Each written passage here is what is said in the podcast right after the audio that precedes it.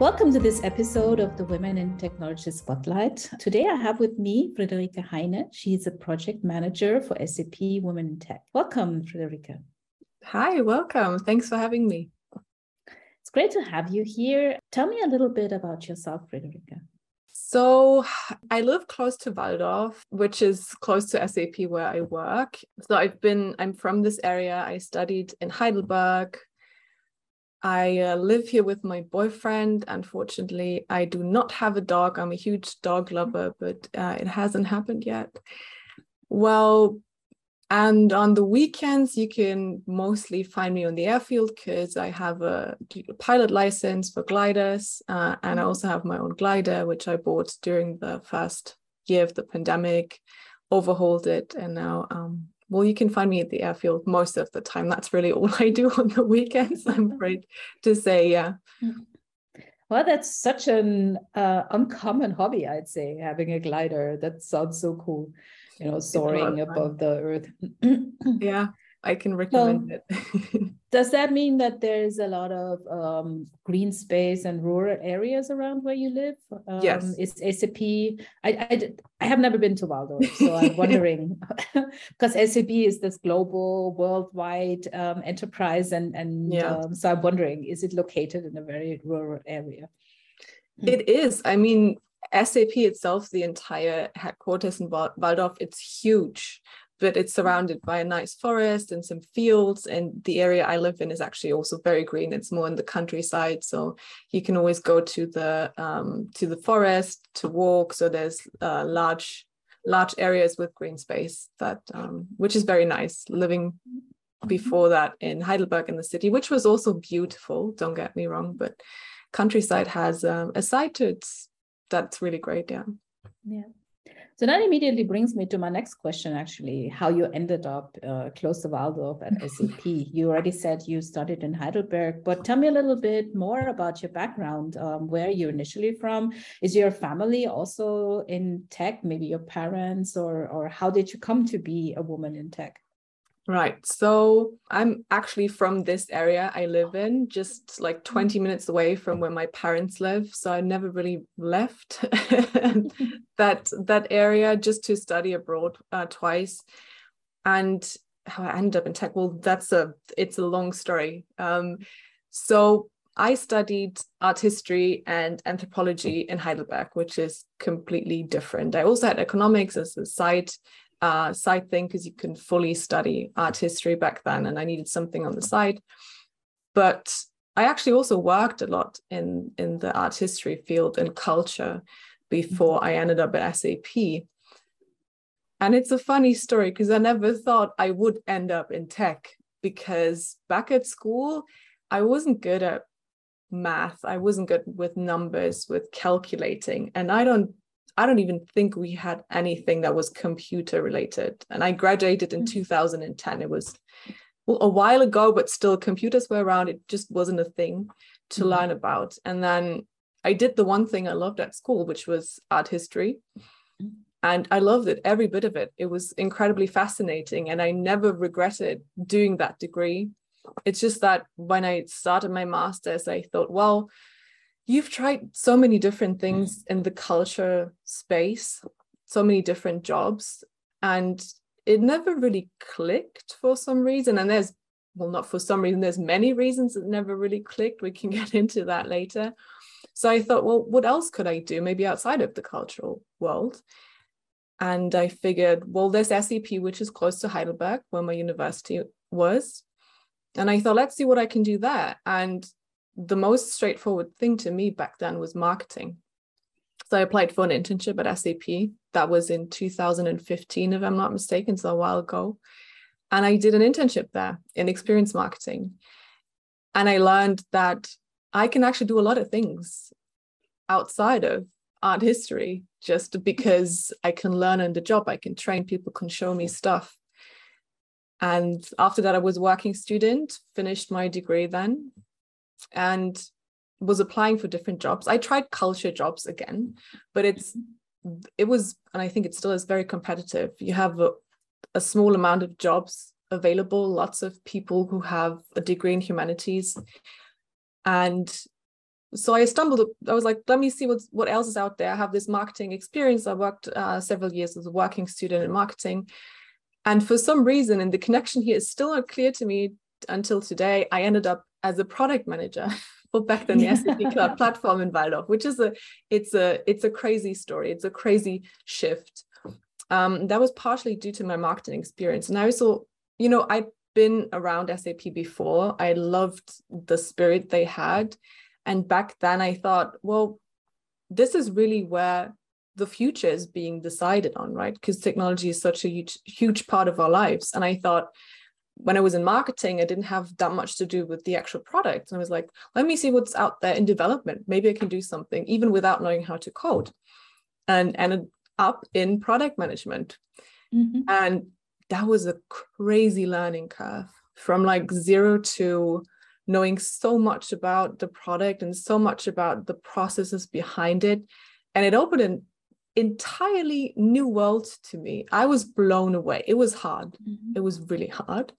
But um, I, I loved it. And then at some point, I found out about women in tech, which is what I'm doing now. And that's Mm-hmm. Should we go that way? Are we that far yet?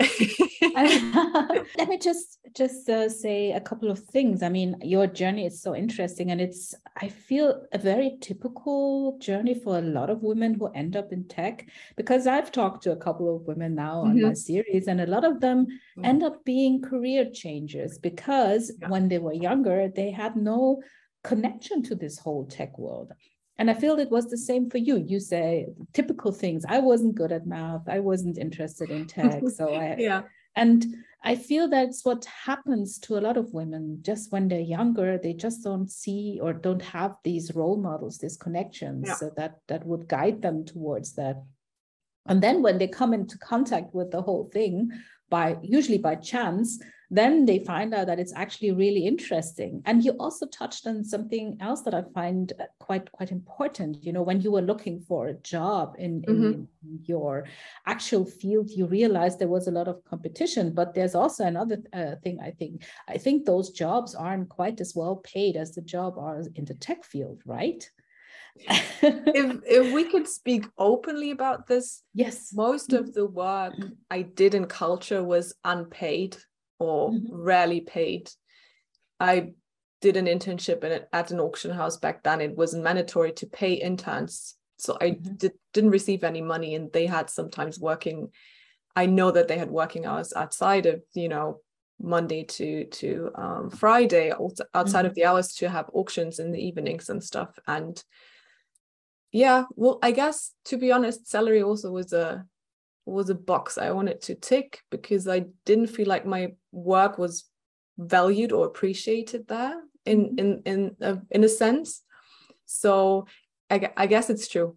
Sometimes you feel a little bit shame to say that be in it for the purpose you know what i'm saying oh you know that's such a and, and that's such a woman thing to think you know that you should yeah. be in it for the purpose and this is what's holding a lot of women back mm. in pursuing a career that would give them a good uh, you know basis for financial basis for their living because we have to be very honest i mean money is important and when you look at uh, the jobs a lot of women do they're all badly paid they have bad hours and they're badly paid so that's also mm-hmm. one of my my motivations to get more women into tech to show them that there are um, fields out there that are well paid where you have a lot of flexibility and where you can actually feel at home as we mm. do I always say 50% mm-hmm. of my job to me is the content, and the other 50% is the team, the salary, the work atmosphere I work in, mm-hmm. like the benefits I have, the way I can continue living my life while at the same time working. And I don't think it was that well balanced in, in the jobs I had yeah. previously done or the internships I had previously done. So yeah, that yeah. that was definitely also one of the reasons. Thank you for for confirming that because I feel women need to, you know, look out a little better for themselves around these topics, you know. Yeah. Um, and and you mentioned something else just now that I also think is very important when you look for the job you're you're going mm-hmm. to have. Um, its benefits and it's also the team you're working with. And of course, there is a part is purpose. And you are now project manager for SAP Women in Tech, right? and I think that is partly because you have a purpose there, right? True. Yes. so I switched to this team um, full time in April last year, so 2021.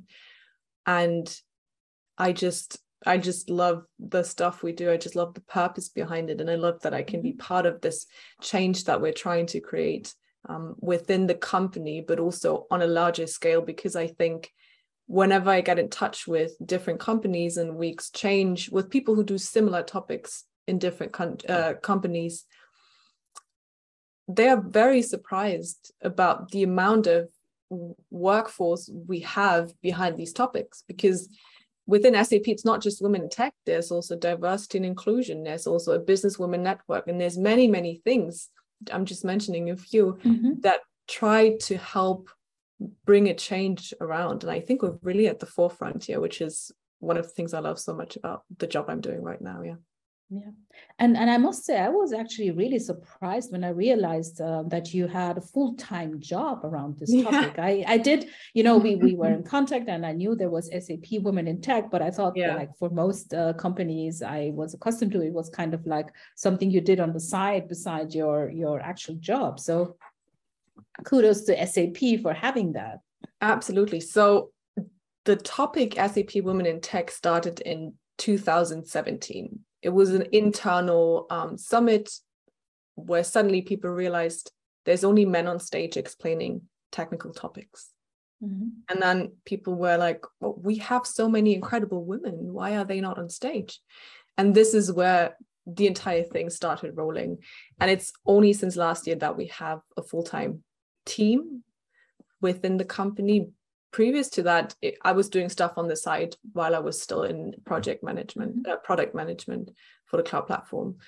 And i think we're so lucky to have this opportunity and sap is actually a great company that they put a focus on this so much and let us do the work. I think we're a team of five at the moment. So five people working on this topic. I mean one of us is also doing diversity and inclusion which is kind of a little bit of a different topic.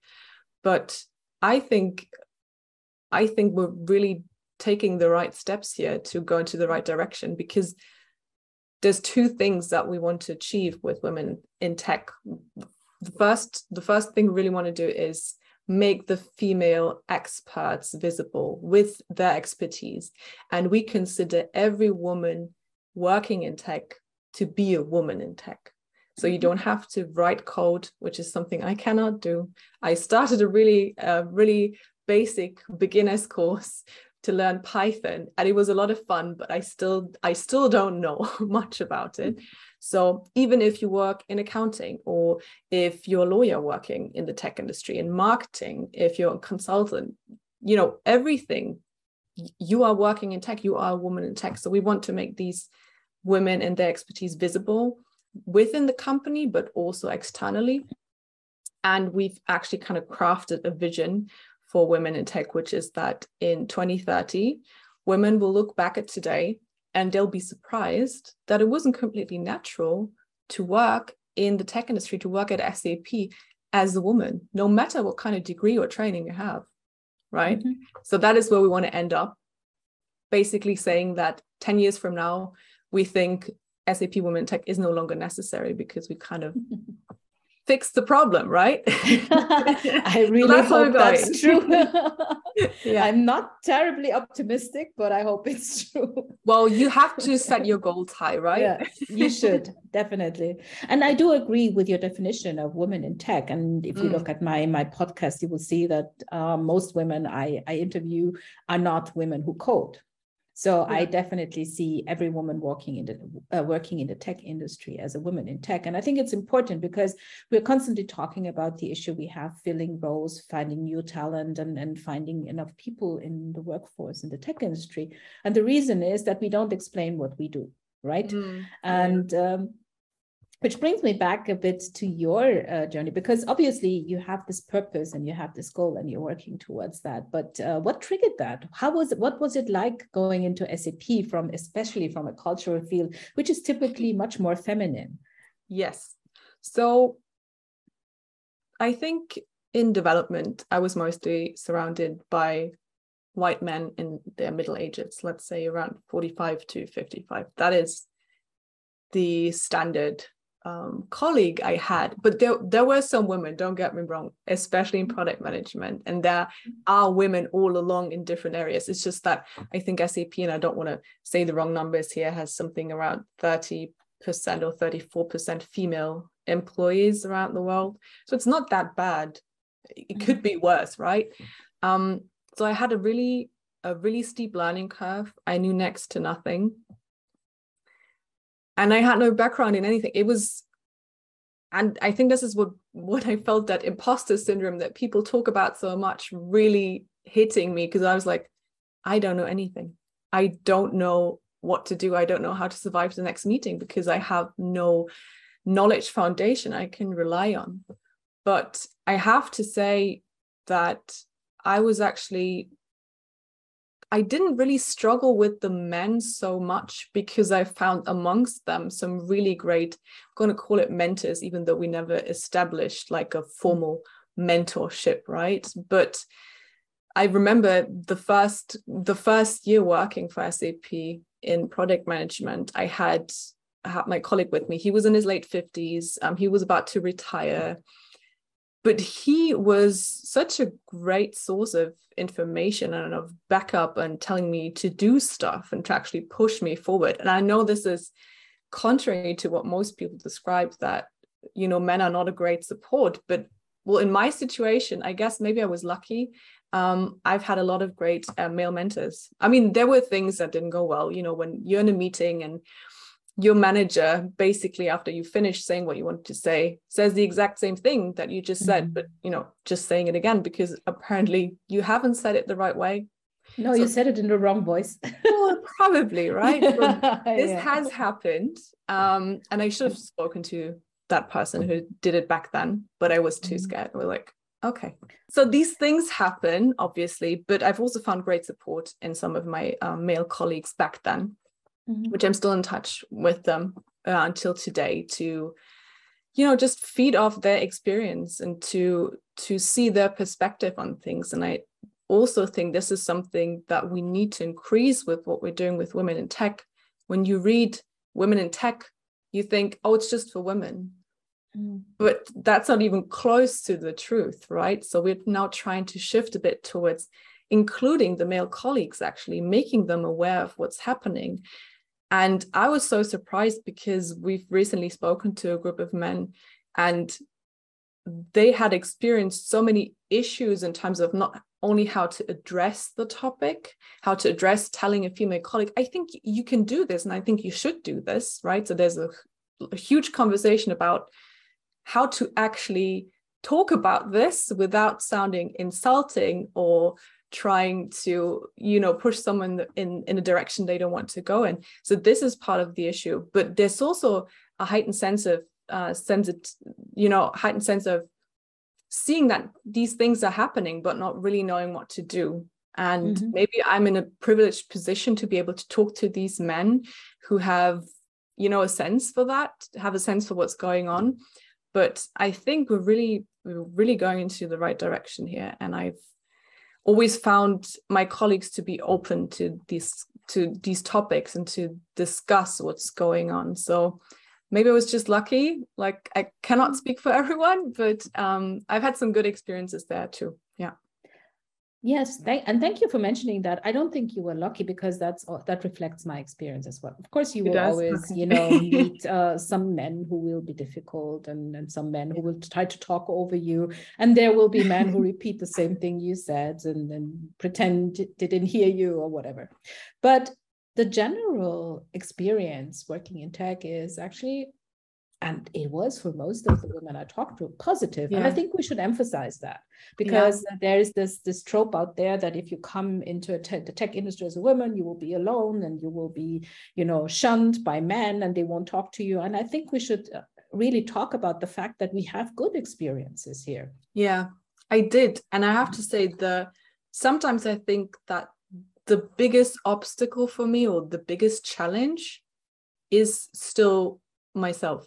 I am yes. my biggest enemy because even when some of my colleagues would say, you know, find your own project, like come up with an idea and just pitch it, I would be like, I don't have the knowledge. I have no background in IT. How would I know? Not even considering that maybe my perspective that I bring from outside into the company from my art history and anthropology background might be helpful in some cases. Mm-hmm. So I guess that's really that's really the worst part of it you know fighting yourself convincing yourself that you actually have knowledge you have a valuable opinion that should, you should bring to the table. You have a perspective you have a right to talk to speak up. Maybe it was an age thing because mm-hmm. i started when i was about 27 or 28 and i'm starting to feel a bit more confident about these things but really that was the hardest struggle and still is in some cases it it doesn't just dissolve yeah I think it's not just you. I think a lot of women struggle with this. Mm. You mentioned imposter syndrome. We all yeah. know, we all have it. And I think, uh, especially with the fact that a lot of us are career changers, I am too, and, and a lot of women I talk to are, we often feel that we, we lack some sort of you know inherent knowledge that the men in the field have that we should be having and yeah. we always kind of feel that we we um, we are lacking something even though yeah. and that's a big thing most of us actually acquired mo- uh, most of the knowledge ourselves and we are doing these jobs and and which is actually also goes to show that you can learn anything you know and True. And there's true. a reason we were hired for these jobs but i i do agree that these thoughts are there and we try, tend to hold ourselves back because we feel we shouldn't speak up. Maybe we got it wrong. Maybe we don't understand something and, and all these little things. Yeah. It's very important. And i also like that you mentioned that um, women in tech is not just about women that you have to actually bring in men and talk to them. And i had an interview with lindsey graham um, a while ago and she said mm-hmm. this one sentence it always sticks with me. She said we have to harness the power of the majority. Yeah. and that's so true you know? We have most of the people working in tech are still men. And if we want to change yeah. the situation, we have to include them in this whole transition. Yeah. And um, also let them talk on the topic, talk with them. It's not just about women sitting together and talking, you know, mm. with each other. That's it's kind of pointless in the yeah. long run. Mm-hmm. It's less about us against them. It's more about mm-hmm. helping people understand. And I find that these discussions about women in the workplace, about many different, let's say, difficult topics, because there's a lot of anxiety, but also anger out there. As soon as it gets to that point where people get um, very emotional and also angered by what you're saying, because you could mm-hmm. approach a discussion like this coming from, you need to do something, you need to speak up. Why, you know, you're trying mm-hmm. to force people into doing something you put your anger into this and i don't think that takes us anywhere because mm. if i go into a situation like this and someone will confront me in a way that seems angry i'll be like no i'm not having that discussion and i'm rather motivated to speak against you than actually help you right yeah. so i think it's really about finding the right tone to go into these conversations and really trying to be open and listening to what people have to say because i think it's not just you know there's this discussion when you know you hire a lot of female workforce that you hire them not based on talent but based on their mm-hmm. gender right? This is a yeah. this is a topic.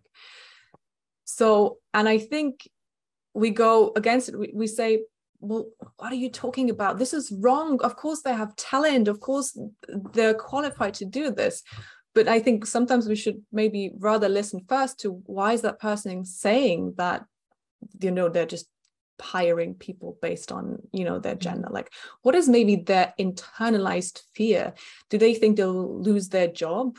Are they maybe unsatisfied with the current you know there's a long list. I don't yeah. want to go into detail but it's to me a large part of the conversation is about listening to the things that are not being said out loud and you need to try to find these things and need to try to listen to the people and see where they're coming from and it takes a while it takes some time to do that right and i yes. think that's why it's so slowly progressing at times that's the experience i've had yeah yeah that's very true and i think that's uh, something that a lot of people underestimate that yeah. um, when there's a lot of push in one direction there will be pushback and there will be yeah. fears and there will be you know um, and also you know when people lose certain privileges they tend yeah. to feel that uh, all of a sudden their life is not as good as it was before yeah. but i think uh, on top of what you already said there's this other fact that when you bring more diversity into the workplace, uh, the workplace changes obviously, and um,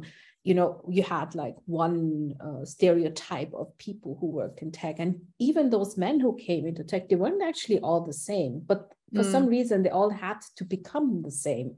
Yeah. So now we're breaking that up because we're bringing in women, we're bringing in other diverse talent. But what that means, and I think that's something we need to talk about with everyone as well, is that everyone has more um, option to, to be who they are. Even the men yeah. have, now have an option to be different from other men. Not everyone is actually a nerd who's interested in, you know, Star Trek and and and you know uh, plays video games. Yeah. Someone so so all of a sudden even men have the option to be more diverse and i think it helps all of us it helps them to to show sides of themselves in the workplace that they would not have if there hadn't been women so there's there's all these benefits that i think people have to start realizing that it's not just things we're doing for women it's it's actually we're doing it for everyone. We're making life better for everyone in the tech industry. Yeah. We can all benefit from diverse teams. I mean there's even studies showing that right? So yeah. and I really really appreciated having both men and women in the team and from many different backgrounds and just learning about how they see things their perspective on things. So i think this is crucial and we need to make everyone or help everyone understand mm. that they can benefit from this yeah Absolutely. So, Friederike, if you look back on, on the young woman you were when you came into the tech industry and, and, you know, or at the woman still trying to decide what to do with her life. Yeah. What, uh, what would you recommend to young women, you know, setting out on their journey? I'm trying to think of something that hasn't already been said like a thousand times, even though most things are universally true for everyone. That's why they're being repeated so often. Um, I think, especially for me, I would like myself to know that be authentic because a lot of the time I felt that I wasn't enough, that I wasn't qualified, that I wasn't acting or behaving the right way in certain situations, in certain work situations, right? And when you always try to be something you're not because you think the situation or the work requires it from you, you will always end up torn between the person you are and that ideal thing you want to be. And that just made me sick to my stomach. It's a lot of thinking badly about yourself, thinking you need to change. That never helped me ever. Um, so find find a workplace, find a job where you feel like you can be yourself authentically. Well, that's always worked for me, even mm-hmm. though I never, sometimes I never really run by those rules. I thought I had to be different. So be authentic, absolutely. Then that old saying that everything will turn out for the better, right? Everything will fall into place. That's something everyone kept telling me. And I was always like, but what do I do? Like, where's the, where's the advice I need to fix this specific situation, right? So I guess some patience is always mm-hmm advisable on top of that. but yeah, also not being too afraid to ask for mm-hmm. help and not being too afraid to make mistakes. Because I think I never really had a good culture with making mistakes, right? It was mm-hmm. for me, it was always do not make a mistake because once you've made the mistake, you can never reverse it. And it's it's then it's over. That was my mindset right? Going into into school going to university going to the workplace that it was always like that. It was like you cannot fail. That is the worst mm-hmm. thing to do. Instead of thinking well let me try this and if it doesn't work out i'll find something else. But i needed to to turn 30 or 31 to realize that. And still sometimes i think i shouldn't i should i cannot fail. It's not an option right? Mm-hmm. but yeah embrace embrace your failures. Make mistakes because you can learn from them. You actually can. But that's also that goes on the list of what people usually tell you right? Well yes this is of course you know allowing yourself to fail is one of the things people tell you but everyone has their unique perspective and their yeah. unique experience with that. And yeah. i like how you you describe that you because I I understand that because I come from a similar culture, you know, it's German speaking culture, no failure, oh, yeah. no mistakes, you know. Don't show emotions. and for me, that resonates very well because especially also with the authenticity thing, you know, mm-hmm. be authentic and don't try to be someone else to fit in. That's so hard when you start out and you feel like you are in a completely different environment and you're different mm-hmm. from everyone else. So I think it's really good advice, and um, I love your perspective on that. and I want to thank you for sharing yeah. this. It was a pleasure talking to you, Friederike. And um, hey. yes, thank you for giving me your time. Absolutely. I would definitely do it again if you will ever have me back on your podcast. Definitely. okay. Thank you. Great. Thanks.